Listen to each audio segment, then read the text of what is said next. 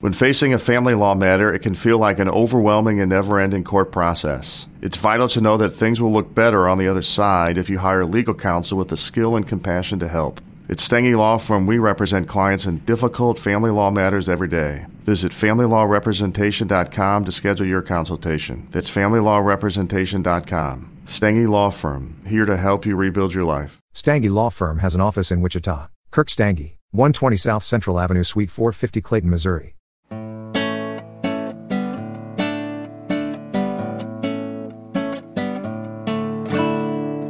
Hey, this is the Partially Examined Life, episode 296, part two. Continue doing a close reading of particular sections of Heidegger's Being and Time. We are still in the introduction. So Wes is not on for part two. He's in another country. We're doing this on a fresh day, which means that we're all using the same trend. We all have the same page numbers, right? Seth, Yes, sir. Or do you not? I have the uh, online version and my old black cover version as well. So um, I'm ready to roll with whatever. I think those are the same as far, but I have not actually. They're not. Oh, they're not? Okay. Well, it's the same translation. Yes, but the pagination is different. All right. Well, I had put in sort of a, just a little bit from, I had said that let's talk about the ontological function of time. I don't know. Should we skip that and go right on to what are phenomena? Or, uh, so this was from intro two, section five, page 39, really 38. We could start on if we wanted. Well, it seems like we ought to touch on time since the book is called Being and Time. That is why I picked it out. We've done the introduction Yes. to Being, right? At the very top of 38, the first words on it are talking about how we're going to talk about Dasein in its average everydayness. Yes. which I Yes. thought like, let's get that term out there as well. Do you guys have a sense of what that is going to mean? I think it's important to talk about if we look at the bottom of 37, just before that. Again, this whole thing, we haven't been talking about being in the right way. We haven't been talking about Dasein. And so he frames it as we need, basically, we need to talk about Dasein. We've been talking about Dasein without the proper ontological consideration. We must rather choose such a way of access and such a kind of interpretation that this entity can show itself in itself and from itself. And this means that it is to be shown as it is proximally and for the most part in its average everydayness. I mean, I guess the preamble to me is that he is something we sort of touched on earlier is that he wants to focus on or thinks the thing that we've we've left off historically about being is its utter conventionality, the way it's most with us all the time. And that if being is anything, it's going to be about its everydayness. It's not going to be something special in that respect. And this is going to set up pretty well what phenomenology is, as we're going to talk about in the Mhm. next part, because phenomenology for Husserl, Heidegger's teacher in this respect, was a special standpoint. It was not about us in our everyday walking around. Let's sort of think retrospectively about what that was like. It is a matter of stopping. In fact, that natural attitude, the, you know, in which we deal with things is exactly the thing that maybe phenomenology is supposed to undermine, treating objects as if they're things like the natural science would describe them. There might be something wrong with that. So we know we need to stop. We need to reflect, sort of do the Cartesian thing, even though obviously Heidegger in writing this book is stopping and reflecting, but he's trying to do something that's a little trickier. You know, a lot of the point of this is as soon as you stop and you create this artificial situation where it's like me as a stable point contemplating the shifting images around me. And that's exactly what the world is not like when we're not being philosophers. That's a super great point. And I like, even though it's only sort of floating in the background to me in this part of the book, the scientific method of inquiry, though you know, he's specifically replying to Descartes, so maybe it's not quite sort of in the background. But one thing about the scientific method of inquiry and the, you know, the beginning of early modern science, it's not standpoint theory, but it's basically saying you need to sort out the question that you have to ask in the right way so as you can get purchase on it, that kind of thing. So it's really important in science that you ask a question in the right way such that it's answerable. And that is an example of something that's super, super useful in science, but I think is exactly the kind of thing Heidegger is talking about. He doesn't want to be doing because that is reifying the entities being looked at too much. It's in fact, it, it's, it's over determining that it's extracting away from the very thing that he thinks is most interesting and most worthwhile about understanding being is it's making too many assumptions about what those beings are. It's just that act of creating a class of questions that are answerable in a particular way makes presumptions on those entities in a particular way.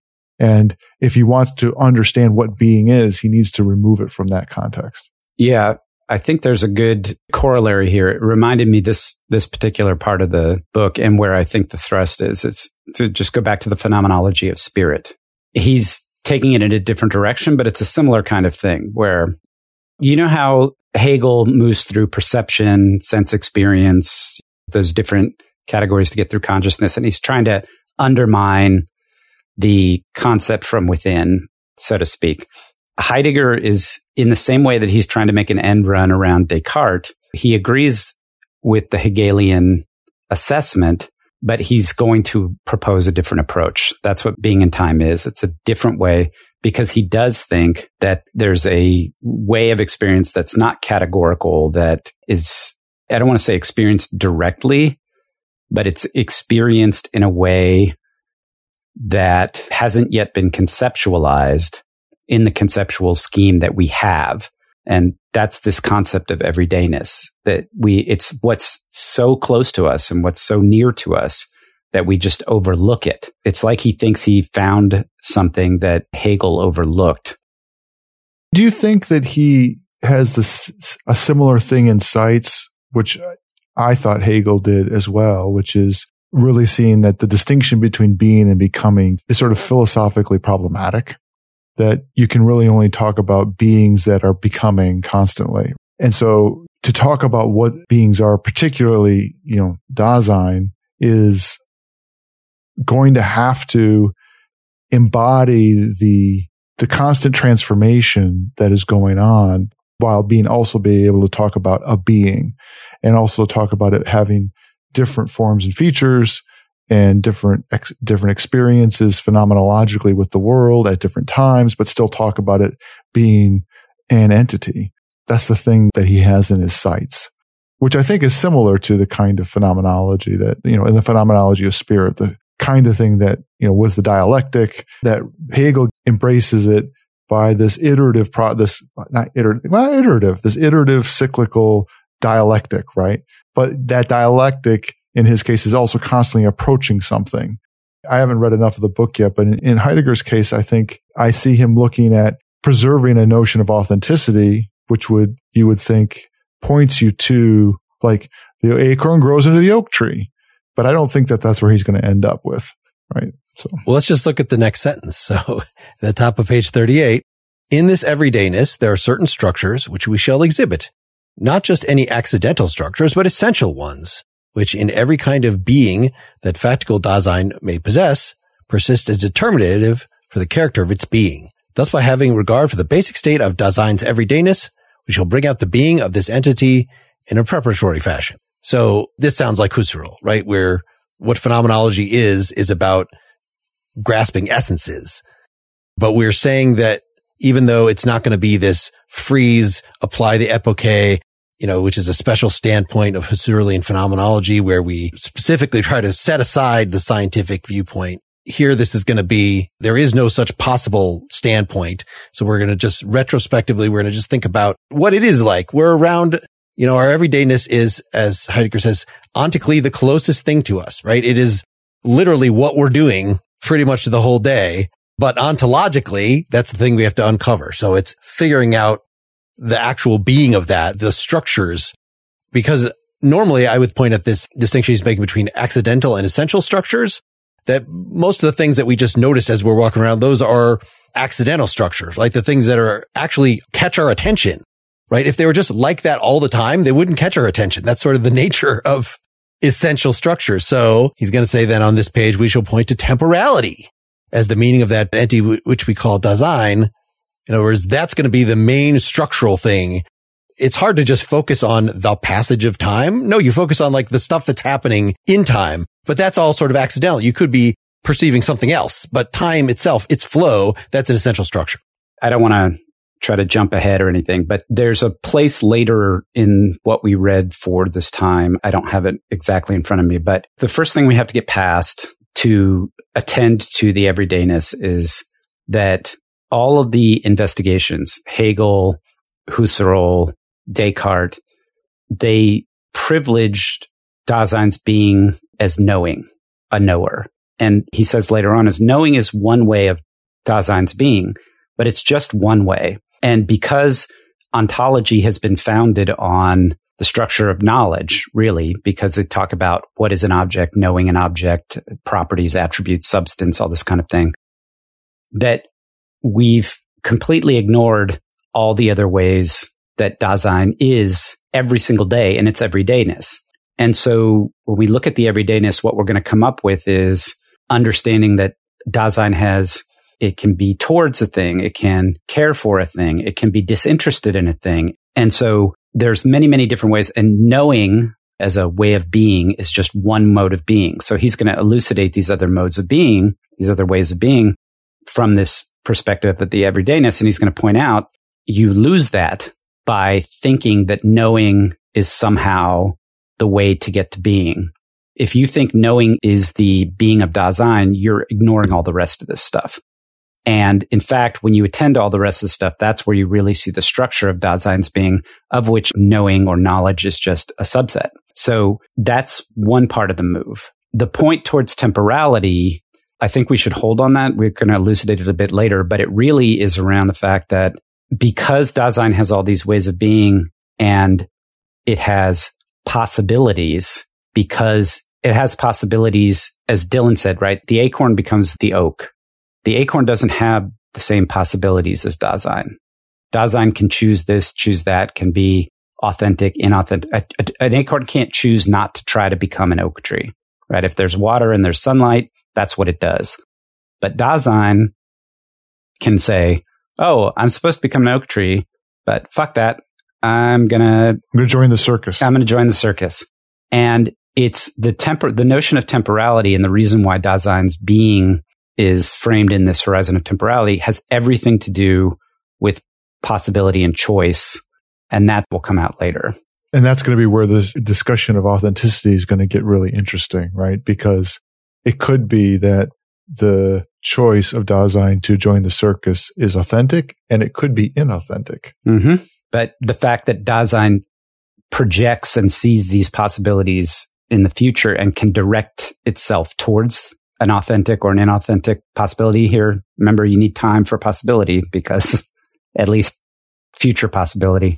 And that's why time is so critical and is constitutive of Dasein's being in a way that it isn't for other beings. This part of the conversation, this part of why Dasein is interesting. I think, Seth, you're, you know, hitting on this specific character, the possibilities of Dasein as being a being for whom the choice about their being is a live option. And that's one of the ways in which Dasein is the right entity to be considering when considering what being is. I think that all sounds correct. But this is also part of the uniqueness hypothesis for human beings. And I'm not averse to it exactly, but I'm just wondering about are we sure that other entities don't make choices? Let's say about their own flourishing, right? If I were to say it that way, summarize that point that you were making is that Dasein has the ability to make choices about the form of their flourishing. That's what's unique about Dasein.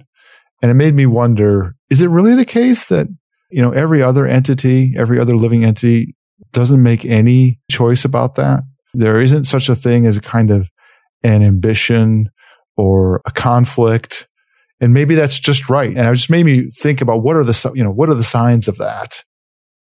It's a good point. And there's a certain Heidegger speak that you have to get into so that you don't make these category mistakes by using terms like choice and things like that. So if I was going to try to answer what you said, Dylan, in a different way, what I would say is, in his words, top of page 39, we've already intimated that Dasein has a pre-ontological being as its ontically constitutive state.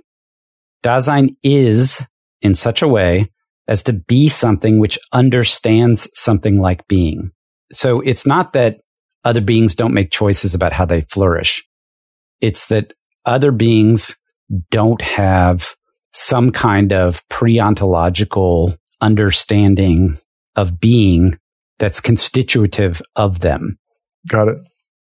I'm not sure how we can know that. I mean, sort of following on Dylan's skepticism with this. Let me just say first, my initial reaction to Dylan to your question is just that despite what I was just saying about Heidegger trying to get rid of Husserl's special standpoint, well, it's still a special standpoint, this retrospective activity. And this sort of follows with just the way that Heidegger sets up that Dasein is the being for which being is an issue. So anybody else that's engaging in this kind of retrospective analysis observation with us is someone for whom being is an issue. Right. So yeah, they, they, they participate in the being of Dasein. Right. So it doesn't matter if it's an alien or whatever. Like that's why just like Kant has like a rational being doesn't want to rule out anything. So it's potentially, if you want to say that chimps have real intelligence or that an artificial being has real intelligence, whatever, anything could be. But that is, you know, a matter of like who can engage in philosophy, which is who can actually have an ontology who can, but you're saying, Seth, that in order to have an ontology, you have to have this pre-ontological general sense of being, right? For us, yes, that is something that we need to leverage as we discussed in part one that like unless you sort of know the shape of the answer, you don't even know what to look for, mm-hmm. right? You can't engage in the inquiry at all unless you have some sort of sense of the answer. So that's to say having the pre-ontological stuff is a necessary condition for getting to ontology. Now, does that mean the fact that it's necessary for us, that it's exclusive to us? Because there could be beings that they're never going to engage in this inquiry with us. They're never going to actually have an ontology, but maybe they also have a pre-ontological, a general sense of the being of things. And maybe that's even required to have consciousness of any sort at all or, you know, to have the, maybe not going so far as this theory of mind that we keep talking about, but the fact that an animal will treat another member of its species or another, like that they'll treat them differently than they will treat a gust of wind or something, you know, some moving thing that is not an animal. I don't want to just have the same discussion we already had with Langer about this, but it could very well be, you know, if you want to say that this pre-ontological stuff, that that's just tantamount to being conscious then it just moves the discussion over how do we, so that Dylan, your question is just how do we know other beings aren't conscious? And I was wondering about that, but the sentence that Seth read, Dasein is in such a way as to be something that which understands something like being. That's a different statement than Dasein is in such a way as to be something which wonders about its being or is uncertain about its being or, or thinks about what it is. Those are two different things. And I was thinking exactly what Mark was wondering is that it's not at all clear to me that other, the fact that there are lots of other living entities that clearly have recognition of different other sorts of entities on different sorts. They're making distinctions that I would believe that they're, they make distinctions of kind. So are those ontic distinctions? Is that what that means? No, no, no, no, no. No, it's not. Okay. I'm talking as if I know this better than you and that I, I have some perspective. you probably I do. I, I don't. So think of it this way. Remember, Nagel, what is it like to be a bat? There is something it's like to be a being other than Dasein. No doubt about it. Yes. It's absolutely true or absolutely okay that other beings comport themselves and have dispositions towards beings and have an understanding of beings. Mm-hmm. It still doesn't make them Dasein. Because Dasein has an understanding of being.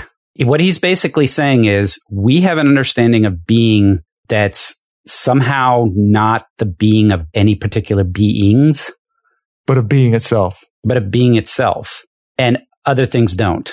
Yeah. And that's why I wanted to refine that statement as to Dasein for which being itself is a question. In fact, I feel like he had that earlier, that Dasein is the being for which being is a question, some version of that. Yeah. This is a good call out for listeners because this is a problem with reading Heidegger. What happens is you instinctively try to translate what he's talking about. It's you're like, oh, is he just creating a new vocabulary?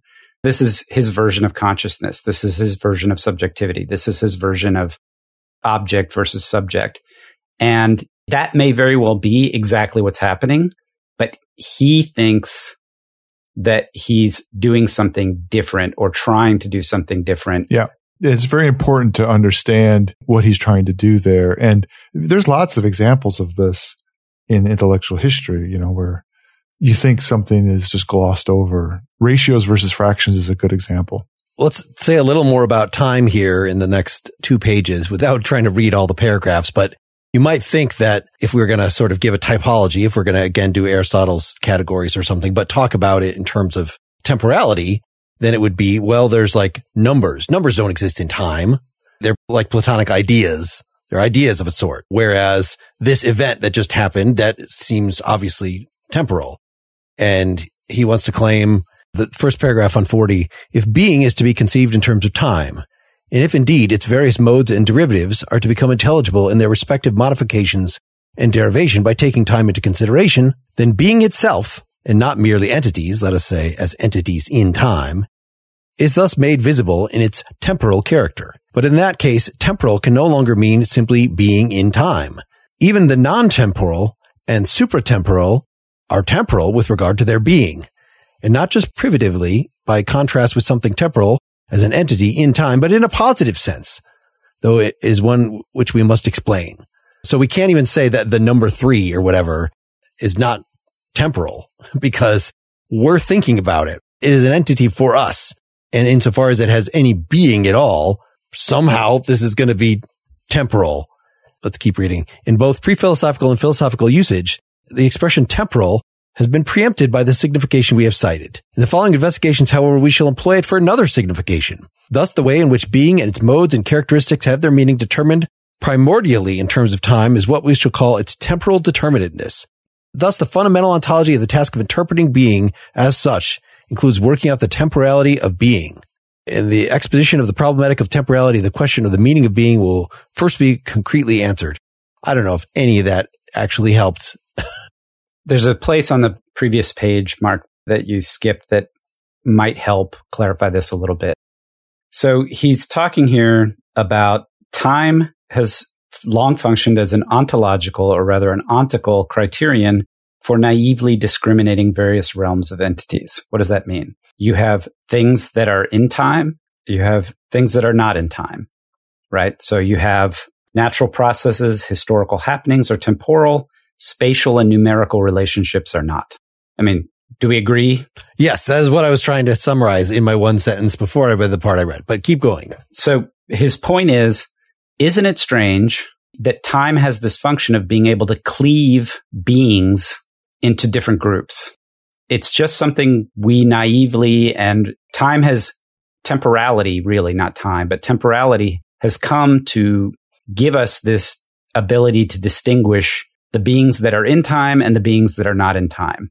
And that it's essentially created these two different realms of being. So time has this weird function. Just it's kind of like a category, right? I mean, it's, and so he's, he's saying it does this and yet we don't even think about it. And nobody's ever said, why, why would we separate beings this way? How does time operate on being in such a way that it allows us to separate beings this way or to create different realms of being? And what he wants to say is that's why, that's how he says, in contrast to all this, our treatment of the question of the meaning of being must enable us to show that the central problematic of all ontology is rooted in the phenomenon of time, if rightly seen and rightly explained, and we must show how this is the case. So time and being are somehow related yeah, this makes a whole ton of sense, right? Because I feel like you could say, well, historically, the way we've answered this question is the things that are unchanging are the things that are true things. And those are the beings. And insofar as they change, I mean, this is Aristotle, right? The th- you know, the thing that is not changing is the thing in itself. And the thing that is changing are the accidental features of it, right? And, and you can get into this more complicated realm of like living things that it's the acorn, it grows into the tree. Its being is to become the tree and its activity is such that it goes towards that, but its beingness is stretched out over time. And that, that becomes like the hardest, most interesting kind of question for Aristotle. But when he says temporality, is the fundamental thing to be unearthed. To me, it goes right to the heart of is everything one or many? Is it is it all change or is it not? I mean, the Heraclitus question. And his focus is on that central problem, resolving it. The fact is we've cleaved beings into these two buckets. And in fact, I think that the typical thing is to be the things that don't change, that are not temporal, have priority of being. And he's going to say, oh, no, that's not true. In fact, Dasein is the priority one, and that's the one that's always changing. All right. I want to segue here. I'm hoping in the remaining half hour that we have of this part, we can get through the next two points. So we want to say what phenomena are, what appearance is, and then what phenomenology is. And then we can be done with part two.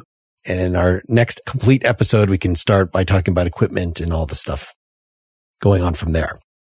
So still in intro two, section seven A, the concept of phenomenon, skipping a, a, some of the etymology at the top there. The kicker is uh, about eight lines down or something. We must keep in mind that the expression phenomena signifies that which shows itself in itself, the manifest. So that's going to be, and then the following parts is just how the word appearance can be used, right? How seeming can be used. Cause this is going to be the whole thing. If we're describing phenomena in phenomenology, then like, what are these things that we're describing? How do we know they are not just the skin on events? You know, that they're just the seemings, the appearances. Maybe we need science to actually delve into like what things are in themselves, but somehow phenomenology is committed to a knowledgeology that there is, there's some way of grasping things just by them appearing and showing their essence right there. So you might think about like looking at red. Like, yeah, okay, there's things to learn about red in terms of like the physics behind it, why, how light produces this thing in our eyes. But in terms of us understanding what red is, you might think that well, giving a causal account, that's kind of a distraction to get to the thing itself, the things themselves, right? What is redness is just redness is something that reveals its whole essence just by its appearance, right? That is the nature of color in particular, that even if there's something separate that causes that in our eyes and lots of stuff we could say about our eyes or ways that we could be colorblind or, you know, all these things that, but to un- understand, right, the thing that Mary, the color scientist who has read all the books about red, but has never seen red before, the thing that she learns when she beholds that thing, you know, that is sort of a, a whirl, a phenomenon unto itself. It is the thing that exposes its own essence. So well, everything you said right, it sounds right to me. I find myself pausing about your example of red and redness only because I wonder if red is a being. Red has being. Red has being. Is there anything that doesn't have being? No. Okay. Just checking. If we thought that there was a veil of illusion over things and that the only real being was hidden behind it, and then we have the veil of Maya or something, you would say, oh, that doesn't have being. It's just the stuff. No, no, no. Is red an entity as well? Or is, if I say red has being, that's a different thing to say about it than red is an entity. That is true. Okay. Yes, I agree with that. Because ideas can have being, but they're not entities. Correct. Okay. I mean, we could get into the fact that you could say something is red, right? Therefore, it has the being of red, you know, but what if there's something that, you know, is just made up or something that is, you know, the essence of ultraviolet or something like that? Like, because we can't see ultraviolet. So maybe it doesn't have being in that same way. Before we go there, I think we should focus on this concept of phenomenon because it's, it's really important. So Mark, I think what I heard you say, you talked about the thing showing itself as itself being manifest and then potentially appearing as something that it's not. Yeah, the appearing part is the we should read more of this, but go ahead, Seth. That whole first paragraph on 51, which is 9,000 words long, it's confusing. To give the listeners a flavor, when phenomenon signifies semblance, the primordial signification, the phenomenon as manifest, is already included as that upon which the second signification is founded. We shall allot the term phenomenon to this positive and primordial signification of phenomenon and distinguish phenomenon from semblance, which is the privative motive modification of phenomenon as thus defined. But what both these terms express has approximately nothing at all to do with what is called an appearance, still less mere appearance. That's very confusing. But what he's trying to say here, and this is going to go to ultimately his notion of truth in the later writings is when you talk about appearing, if something can be a semblance of something else, or if something can appear as something that it's not, then already inside of that, you have this concept of it potentially being able to present itself as itself. Like you can't say that it's not what it is without having a sense that it, it of what it is. So on page 52, he says, thus appearance as the appearance of something does not mean showing itself. It means rather the announcing itself by something which does not show itself, but which announces itself through something which does show itself. Appearing is a not showing itself. So in there, he says both those things. The first is that in being an appearance, it is not a phenomenon. It's not revealing itself in itself. But the fact that it is doing that implies that there is an in itself. So, but I think that's right. Yeah. I thought he was trying to just say, look, the word appearance is ambiguous. there are three things that it could mean. So red, as I was describing it originally, is something that I'm saying is just a phenomenon and it presents its essence right up front. However, you could also think about red as being it is the indication that there is light bouncing off something. So it's sort of, this is the way that light bouncing off announces itself. So it is appearing through the color red in our minds. But what we're really, the real thing that's happening there, the thing that is most important is the light bouncing around. Or you could say, and maybe there's in fact another way, maybe a better example of that is smoke and fire, right? Because you could, the smoke indicates the fire, but you could also just go closer and look and say, Oh, I'm now I'm actually seeing the fire and not just the smoke. But then there's a third way in which the appearance positively occludes the thing that is behind it, that is causing it. And that is, you know, the Kantian version. And I'm not sure, maybe the color example is more like the smoke and fire one in that there are other ways. You could pull out your prism. There are other ways of detecting light. So you could say, okay, now we've really detected the thing. You could also say, because I think we said in part one, whenever something appears some way, it necessarily doesn't appear in another way, right? That appearance is blocking, is hiding some other possible appearance of it. And that is an everyday phenomenon that I look at the front of a physical object. Well, that means I'm not seeing the back of it.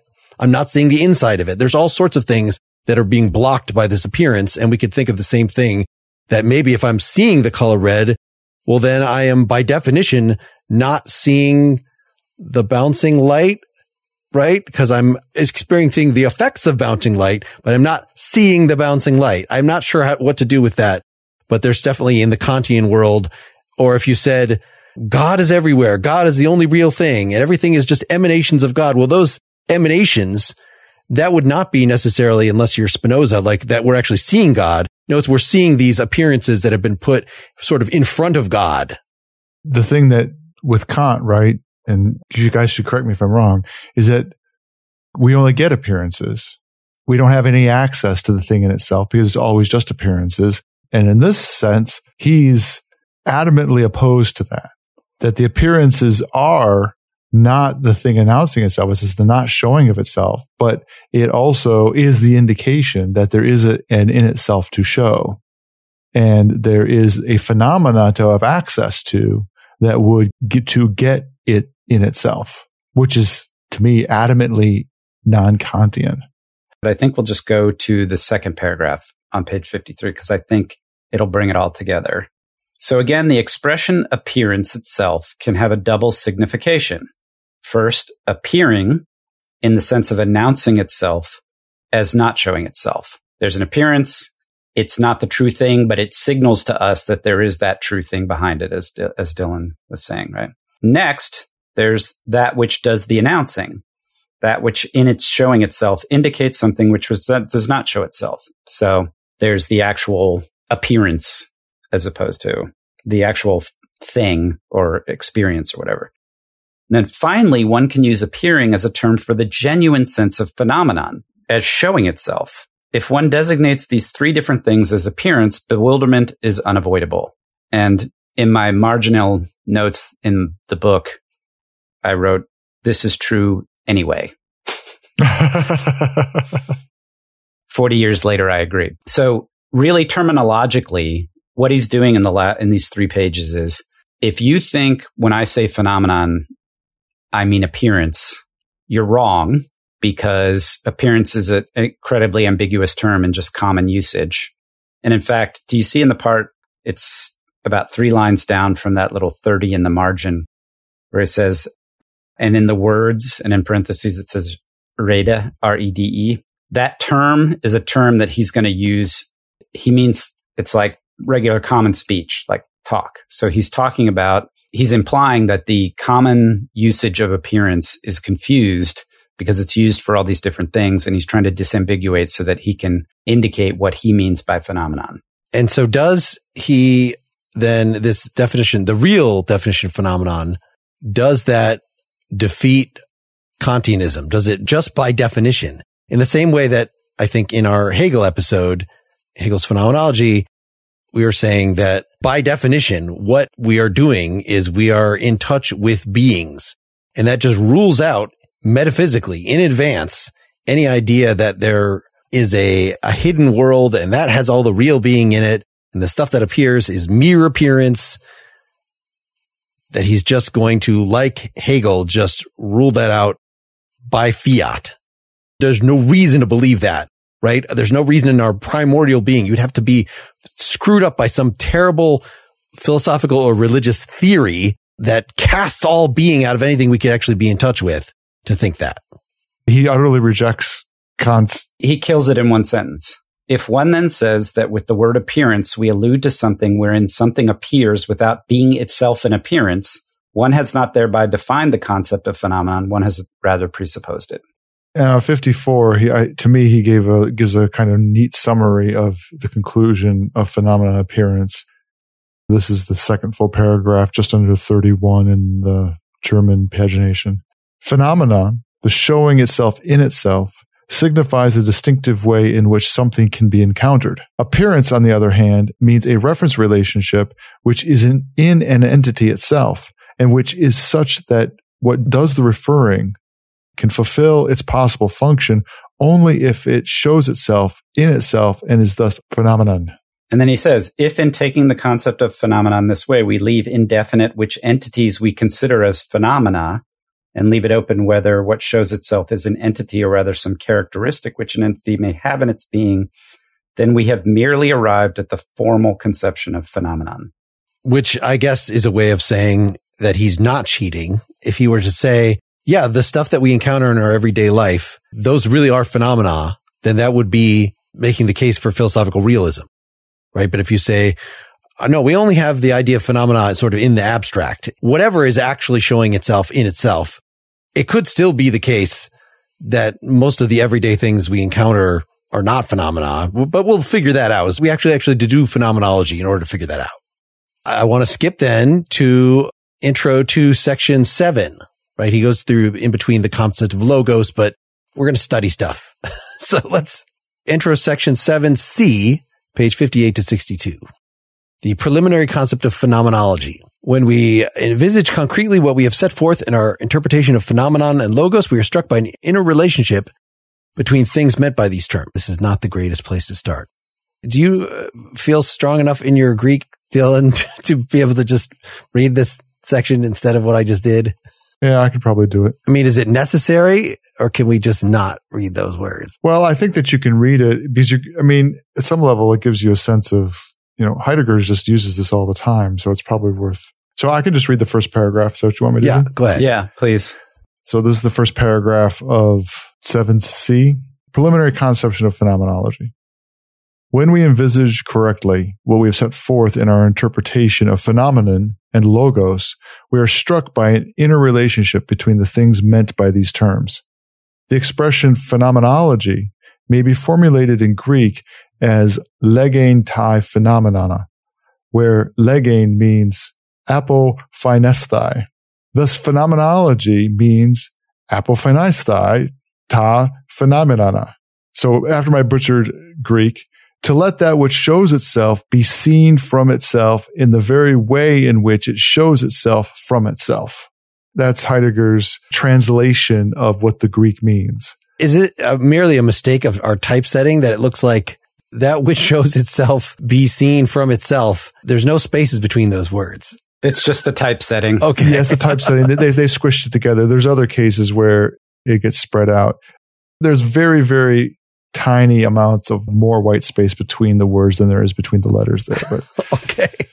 and I would comment, and I'm not in a position to genuinely judge this, but I will say that this kind of etymology of Greek by Heidegger is controversial.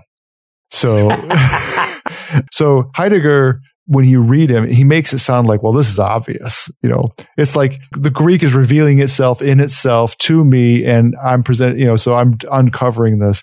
And in fact, that's not true. He's presenting an interpretation of it, which is, and some say, well, of course he's presenting an interpretation of it, but Heidegger doesn't present it as presenting an interpretation. And people who know Greek well and who know these sections of these ancient texts well, I'll just say that it's an interpretation that people would take issue with. Not that, that he's wrong. I'm just saying that it's not quite as strong as a thus. Thus, the etymology is clearly the case that this is the case. We should, yeah. we should read this as this is what I mean by phenomenology. This is what I, Heidegger, mean by phenomenology. It means to let that which shows itself be seen from itself in the very way in which it shows itself from itself. If we read it that way, we're good. Yeah, honestly, I don't think Heidegger would even ever assert that this was an interpretation of the this is wordplay, this is what he does, and he's unabashed about it. And in the later works, most of the later Heidegger, there's just tons of this stuff. And what he's trying to do is he's doing in this way, ironically, right? It's much more, I was going to say religious way to treat a text, which is how much meaning can you tease out of it by playing around with the root, you know, cause he breaks things down into roots all the time. That of course means this. And so it has the signification of that. And, you know, it's just his playfulness with, with language. But to get to your point and to re- return to Mark, what he's saying is he thinks of phenomenology and he goes and says this on the next page, right? Phenomenology is not a discipline like ontology or theology because it's not defining a sphere of inquiry. It's simply a method. This is how you will get to the things themselves. And when Husserl read that sentence after reading these first few pages of Being and Time, he probably spit his coffee out. So what this method is going to be to the things themselves, right? That's Husserl's version. And supposedly saying, letting that which shows itself be seen for itself in the way that it shows itself from itself. Somehow that's supposed to be more illustrative. But he says descriptive phenomenology, that's tautological, right? Because it's describing is, is of course built into the whole idea of phenomenon. So if you're talking about it at all, you're describing the way in which it shows itself as itself. He says here, description does not signify such as a procedure as we should find, say, in botanical morphology. The term has rather the sense of a prohibition, the avoidance of characterizing anything without such demonstration. The character of this description itself, the specific meaning of the logos, can be established first of all in terms of the thinghood of that which is to be described, that is to say, of what is to be giving scientific definiteness as we encounter it phenomenally. The signification of phenomenon is conceived both formally and in the ordinary manner is such that any exhibiting of an entity as it shows itself in itself may be called phenomenology with formal justification. Is that helpful?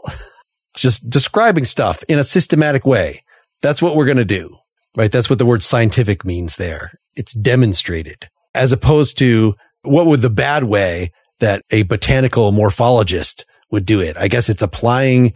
Well, it's applying categories of being without exploring what being is right? And at the top of page 60, phenomenology is our way of access to what is to be the theme of ontology. And it is our way of giving it demonstrative precision, only as phenomenology is ontology possible. The mistake that has been made in like that botanical example is a presumption of what being is. And if we're going to actually understand our ontology and we're going to do metaphysics, we have to do phenomenology. And I guess this kind of gets back to what we're talking about, are animals conscious or whatever is, I guess reading this makes me a little more convinced of the idea that you could have something that performs a selection procedure. In other words, it distinguishes kinds of things, but in no way has an idea of what being is, right? That you could say, in fact, analogically, you know, a flower if water drips on it, it will react by opening up and letting the water in. I don't know if this is the way flowers act, but let's say there are plenty of things that react in such a way. A Venus flytrap can detect when there is a fly or whatever, a bug crawling on it so that it can open itself up and gobble that bug up or, or it detects when the thing is already in its mouth so it can close the mouth. It detects something. So it is distinguishing. It changes its current form in reaction to something. In reacting to something, but that doesn't mean it has any idea of the being of the thing whatsoever. Even if now I think that you could actually fool a Venus flytrap by, you know, putting a stick in it and it'll still close on it. I'm not like it. So it might be more mechanical, but imagine the Venus flytrap. There are plenty of other examples that are a little smarter than that and will distinguish between stick, thing to eat and thing not to eat.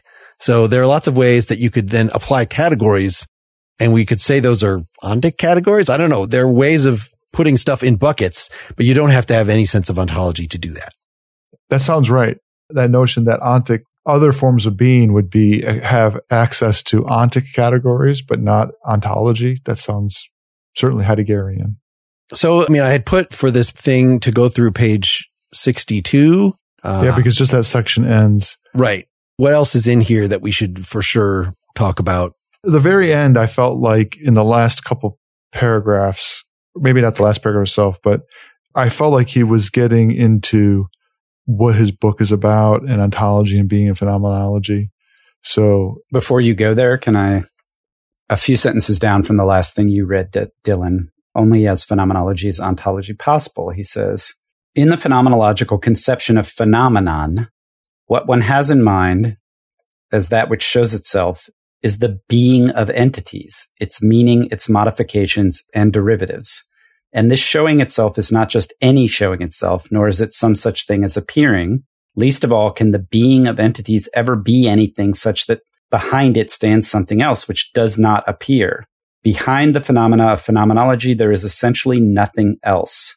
On the other hand, what is to become a phenomenon can be hidden, right? So that whole notion that we were talking about, all this stuff that we were talking about, phenomena and appearance and the idea of a thing in itself, what he's saying is if what we're after is being, the being of entities, there can't be a thing in itself behind being. Being can't appear, be yeah, appearance. Yes. yes, being isn't an appearance. Being is not a phenomenon. Being is the phenomenon, but it can't be a, in the Kantian sense. It can't be. It's not an appearance. Yes. Yeah. So it's important just that we get that out. And then he goes on to talk about hidden and undiscovered, and we're going to have to rest. He says we must wrest the way in which being is from these from these objects uh, of phenomenology. It's a fight because it's hidden, and you have to dig through it. So I well, had made a criticism of this in our old episode based on my teacher Frithjof Bergmann saying that you know, oh, Hegel and those folks, they got the idea that there's no mere appearances. We're actually getting in touch with the things themselves in a direct manner. And so all the skepticism of the ages was just misguided. And he said that Heidegger betrayed that by focusing on all this hiddenness and stuff. So this is the thing that I'm trying to grapple with. I'm very willing to just say Bergmann was wrong. No, we've just been reading how Heidegger is in line with Hegel in dismissing the idea of a, a Kantian mere appearance, but he's leaving open, like it doesn't sound to me very controversial or very fundamentally troubling to say, as I was saying before, when something appears in one way, it necessarily does not appear in another way. And so if we're going to say that we have to wrest the meaning of the phenomenon from what appears to us like that sort of. No, no, no, no. We're making that same mistake again between ontic and ontological. So what we're wresting from the objects of our inquiry is the being of those entities, not the beings. So what Frithjof was probably pointing to was, you know, Hegel and those guys had already said, look, when you encounter a being, that's it. We don't need that radical skepticism. But again, to just go back to that notion of everydayness and the many manifold ways that Dasein is in the world, Heidegger thinks there's a whole ontology that we have never uncovered that's hidden behind this everydayness and hidden by our ontic encounters with things and the way in which we, when we try to conceptualize and, and turn them into objects of knowledge, we miss out on all this other stuff. So we have to go back to these objects because we have to figure out what are these, for lack of a better word, what are these divisions of being that make beings possible? And what is it? Because there's more to it than just subject and object. I'll push back a little bit on the idea that I was merely considering an ontic. Uh, no, because no, there's Frithjof. the whole. I said Frithjof. Right, I know, but the whole ontico ontological thing, as that we were discussing, is that individual objects are sort of our way back to exploring being. So that, and this is getting us toward the bottom of 61, where he introduces the idea of interpretation in top of 62, where he uses that word hermeneutic for it, which I think is really important for us to hit before we get out of here. You know, I just said, if you're looking at the front of a physical object, right? That's an ontic thing, a physical object in front of me. Then I'm necessarily not seeing the back of it. I'm necessarily not seeing the inside of it. So that particular appearance of it, even though it is an appearance really of the thing, is necessarily occluding other appearances that it has. Well, this is the way phenomenon work too. It's just when we're talking retrospectively, then it doesn't matter what is in front of me right now, right? I'm considering my entire range of experiences with the book. In other words, I know what a book is. I can open it. I, I can think about where, who printed it. I can think about all these things. And so the selection process is not like moving my standpoint around. So I'm seeing a different part of the book than I've seen before, but it's a matter of what aspects of the book am I going to focus on? That is what interpretation is. What aspects of life of our average everydayness? How are we going to, you know, so we're sort of performing a literary act in, I could just think about what did I do this morning? Got up, walked out of bed into bathroom. You know, I could, sort of have a very unliterary way of conceiving this, but somehow they're going to be more perceptive ways in terms of getting at the structures of being of something. So this wrestling is a matter of coming up with a good interpretation. What if I said it's wrestling because we're going to have to overcome a bunch of prejudices and ways of seeing and thinking because phenomenology is a method that's hard to do. What if I just said it that way?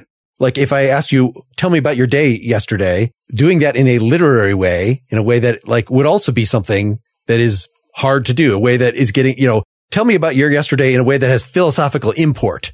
Okay. Let me read another passage and see if maybe I can clarify this.